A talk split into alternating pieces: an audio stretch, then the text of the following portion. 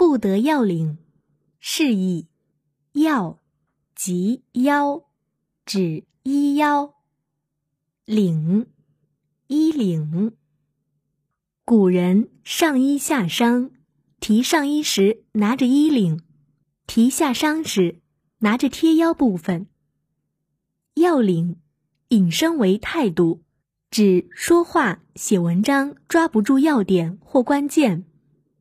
出处：汉司马迁《史记·大宛列传》。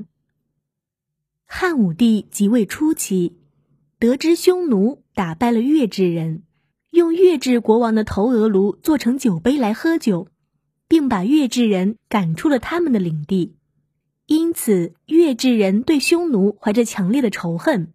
汉武帝决定联合月氏人一同消灭匈奴，但要到月氏去，必须经过匈奴的领地。郎官张骞自告奋勇出使月氏。汉武帝应允了，但是张骞经过匈奴领地时，不幸被抓住。匈奴单于把张骞扣留了十多年，张骞在这儿也有了妻室、儿子，但始终保持着汉朝交给他的使节权杖。后来，匈奴放松了对张骞的监视，于是他亦与随从们一起逃走，朝月氏方向前进。路上先到了大宛国，大宛的国王听说汉朝十分富足，想和汉朝往来，只是未能如愿。见到张骞后非常高兴，不仅厚待张骞一行，还派出向导和翻译，将他们一直送到了康居国。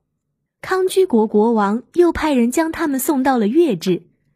原来月氏被匈奴打败后西迁到了这里，改称为。大月氏，现在以立被杀国王的太子为国王，在大夏定居了下来。这里土地肥沃，物产丰富，没有外来的侵略，人民生活安定，太平无事，不想再找匈奴复仇了。张骞从月氏到大夏，始终得不到月氏对与汉朝共同抗击匈奴之事的明确态度。